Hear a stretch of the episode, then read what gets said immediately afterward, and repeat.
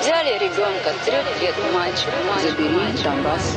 Да и Гитлер, кстати, был лично очень Это наш постоянный эксперт, а постоянный эксперт. Русский фейк. Иди на... Розвінчуємо російські фейки, які прагнуть зламати наш дух. З експертом детектора медіа Вадимом Міським на українському радіо.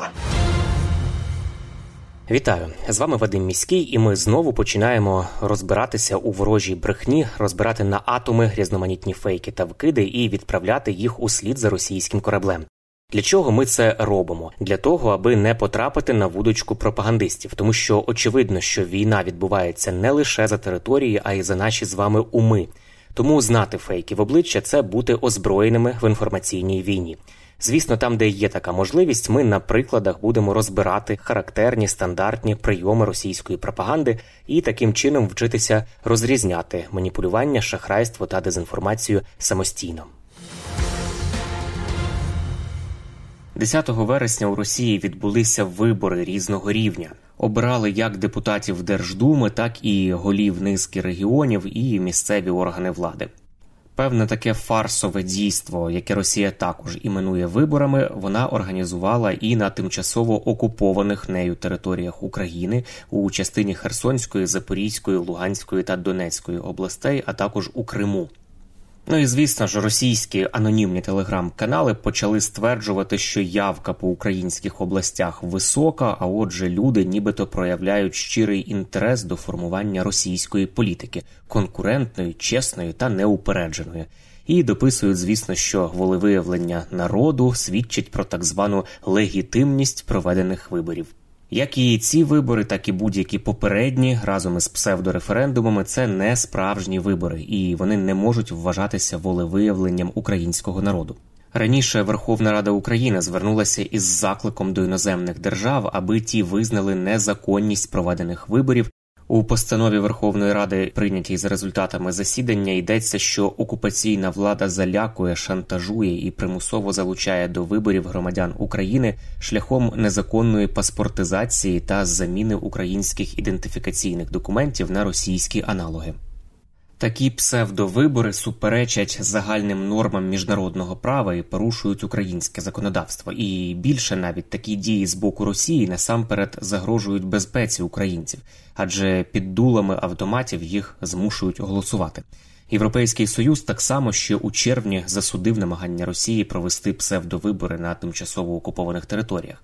Тоді речник ЄС Петер Стано заявив, що у Москви немає жодних юридичних прав на захоплені українські території, і по суті Росія діє свавільно, нехтуючи усіма нормами і правами. У результаті Росія прагне тільки додати легітимності своїм діям, прикриваючись благими цілями, нібито прагнення голосувати, бути частиною Росії іде від самих українців, і їм відповідно надають простір для самовизначення. Радник керівника офісу президента України Михайло Подоляк прокоментував ці псевдовибори в ефірі телемарафону Єдині новини. Послухаємо. По-перше, немає ніяких нових регіонів у Російської Федерації. Є тимчасово окуповані території, де до того ж ідуть активні бойові дії. А Зрозуміло, що міжнародне право чітко говорить, що той, хто пробує під час ведення активних бойових дій на окупованих територіях провести ті чи інші процедури, які мають відношення до анексії, вони вже є злочинцями, не військовими в даному випадку, а організатори виборів вже отримують відповідні ордери, отримують відповідні, скажімо, юридичні переслідування щодо організації незаконної анексії, як такої. Ну тобто, це вже є склад конкретного злочину, і це дуже добре, що вони в рамках вони ж ну не зовсім е, розумні люди. Ми з вами розуміємо. Вони йдуть по, скажімо так алгоритму, який використовували в 2014 році. Але тоді всі відвернулись та і зробили вигляд, що не бачать, що там відбувається в Криму, чи там в Донецьку, чи в Луганську, і так далі. Сьогодні ні, ситуація інша. Вони зараз абсолютно чітко фіксують прізвища людей, які вже є виконавцями конкретно безпосереднього злочину анексії, як такої. Вони ці всі люди отримують мало того, що вони будуть зафіксовані, мало того, що вже буде доведений склад злочину, так вони ще й отримують після того, як Росія впаде ну мається на увазі з точки зору війни, вони отримують безпосередні конкретні терміни за участь у цьому злочині. Тому Україна все фіксує безумовно. Немає дивіться, тут я фіксую. Немає ніяких нових територій, немає ніяких виборчих процедур, немає нічого, окрім конкретного злочину, в якому приймають участь безпосередньо там сотні людей з Російської Федерації і сотні наших колаборантів. Ми слухали коментар радника керівника офісу президента України Михайла Подоляка. Голова Луганської обласної військової адміністрації Артем Лисогор зазначив, що окупаційна влада таки визнала провал своєї примусової паспортизації і дозволяла людям голосувати, навіть не маючи російських паспортів. І місцевим колаборантам дозволили також не відкривати виборчі дільниці, а проводити голосування по домівках. Тобто такий підхід до проведення виборів навпаки є результатом низької явки на дільниці, незацікавленості українців голосувати і результатом також загального спротиву окупаційній владі. Але Кремль намагається всіляко себе вибілити і продемонструвати демократію серед повсюдного хаосу. Навіть запросили так званих іноземних спостерігачів, які високо, звісно ж, оцінили роботу окупаційних екзитполів. Але ті спостерігачі виявилися прибічниками Росії і, очевидно, висвітлювали роботу гауляйтерів упереджено. Не прийдеш у військкомат, відключимо газ. Росіяни запустили такий черговий фейк про мобілізацію в Україні. Пропагандисти розповідають, буцімто на заході України Неявка до військкомату загрожує відключенням газу та гарячої води. Про такі фейки повідомив Державний центр стратегічних комунікацій та інформаційної безпеки. У інтернеті кажуть, там з'явився текст такого от листа, нібито від комунальної служби, з проханням прийти до ТЦК, інакше у домівці вимкнуть постачання газу і гарячої води. Текст цього листа містить багато помилок, за якими, вочевидь, стоїть російська рука. Наприклад, у тексті використано слово согласно замість згідно з.